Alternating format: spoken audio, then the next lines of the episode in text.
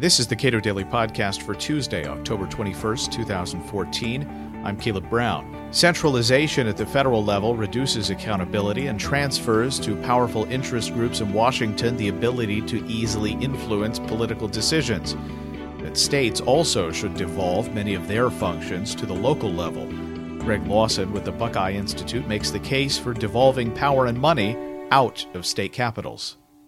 We're used to hearing that the federal government takes takes too much. You know, state taxes are typically a small fraction of of the taxes taken by uh, the federal government, uh, and yet, uh, while we hope that the federal government will devolve a lot of its activities, you're say, you suggest that the state government should also do that. Uh, absolutely, could not agree more.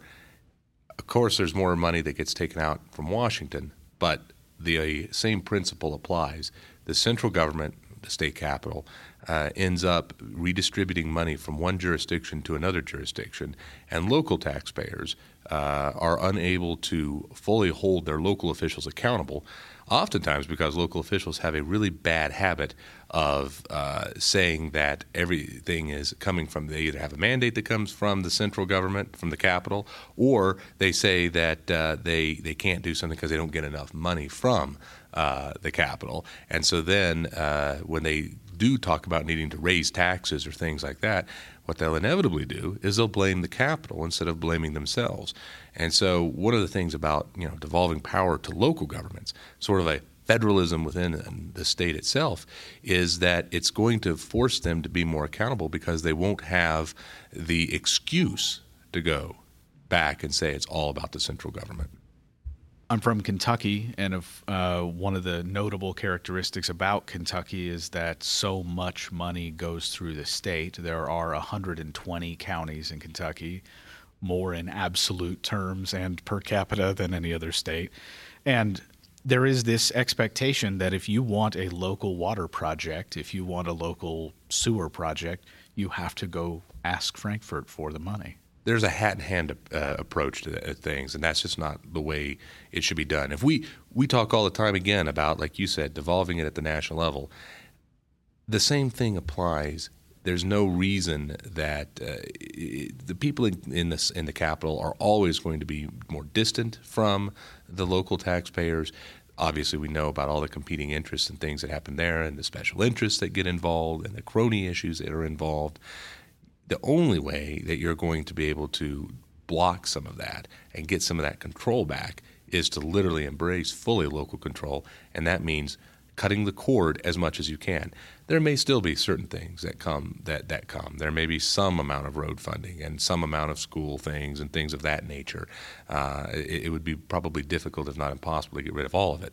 But when you have bil- literally billions of dollars, and certainly in Ohio, state that, that I'm from, uh, they're spending about 13, almost 14 billion dollars a year uh, across all kinds of different taxing jurisdictions. And what that is is that it's it's general revenue fund. It's state tax dollars that are coming in from income taxes from everybody around the state and the sales tax from around the whole state. And then they're saying, okay, we're going to recycle this around uh, to do what we want to here and there through various other reimbursement schemes uh, that they have. Fortunately, uh, we've started to scale back some of those reimbursement schemes in Ohio.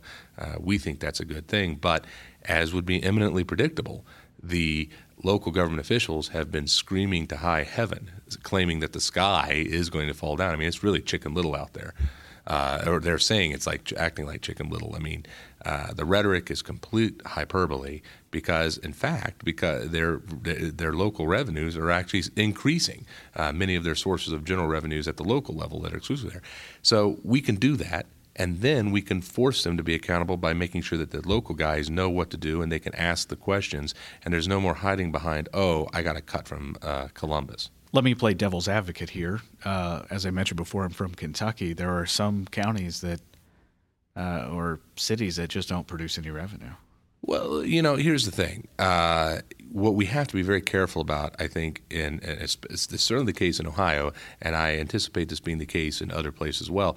there is a question as to what do you do with these local government entities? How do we stretch what resources they do have? I mean, everybody's going to have some level of resources. As you point out, some areas property tax poor because you don't have the industry or maybe natural resources. There's an infinite number of reasons why there could be challenges, but there's also ways that you can be creative with what you do have. And you also have to ask taxpayers what are the local services that they that are demanded. I mean, safety is obviously usually one, police and fire, uh, schools, and a variety of other things. But oftentimes, what you find is that there's local jurisdictions or taxing authorities that go well above and beyond what we consider to be the necessary things that government should do.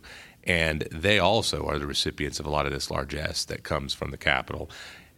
Maybe those things shouldn't exist. Maybe some local governments can, can, can do a variety of things like sharing services among different jurisdictions, having contractual relationships with other entities to stretch their, their limited dollars there's not a one size fits all solution by any means, but it's the ability to think creatively.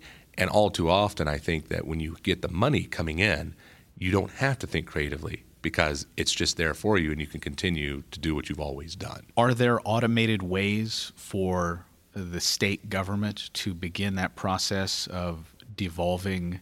There's always there are always local option taxes that uh, states can uh, allow local governments to impose, but I guess how would a state go about systematically saying to local governments, we're not going to take this money from you anymore, but we're also not going to do X anymore in your local community? They can start by cutting taxes uh, at the state level uh, because if you have a lot of this revenue sharing that's going on, a lot of it is because they're able to generate the revenues, which is because of the rates they have.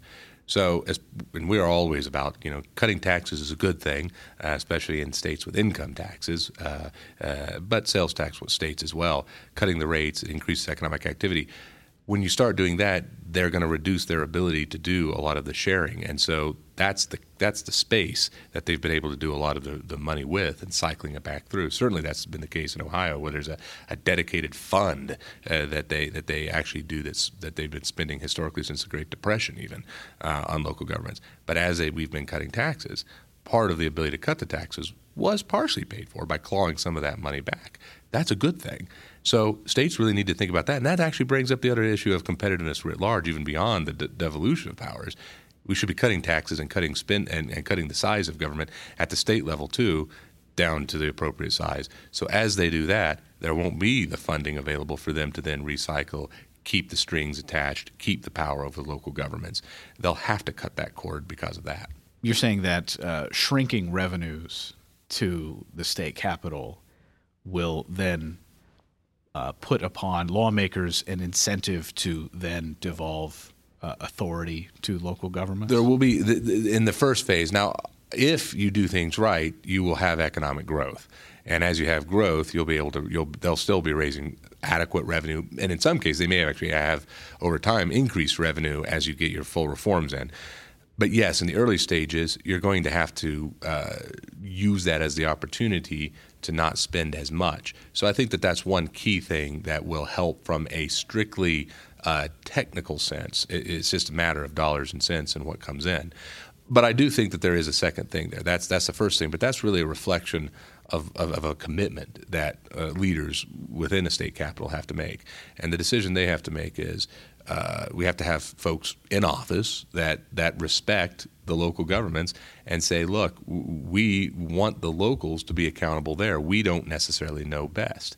Uh, I mean, a lot of them obviously come up through local government. They know what the, some of the hard decisions that have to be made. But they should say that's what you're electing your commissioners or your city councils and trustees and townships and things do. So it, I think that the tax cuts and the shrinking some of the revenues on the front side is a good thing, uh, and that's how you technically get there. But we have to have a mindset change to some extent among many legislators. There's as there is with Washington, there's the desire to have power uh, run up the flagpole in a hierarchical way, and uh, it's been going that way for a long time. But if you're part of the liberty movement, if you're part of wanting to, to realize that we, we want freedom, uh, we have to start switching that around, and we have to start getting people elected, quite frankly, who who believe that too, uh, so that they can make that decision, they can stick to it instead of listening to people howl and yell and scream at the local level and then get scared and reverse whatever they they started doing. Greg Lawson is State House liaison and policy analyst at the Buckeye Institute. We spoke at the State Policy Network's annual meeting in Denver. Learn more about state and federal governments at our website, cato.org.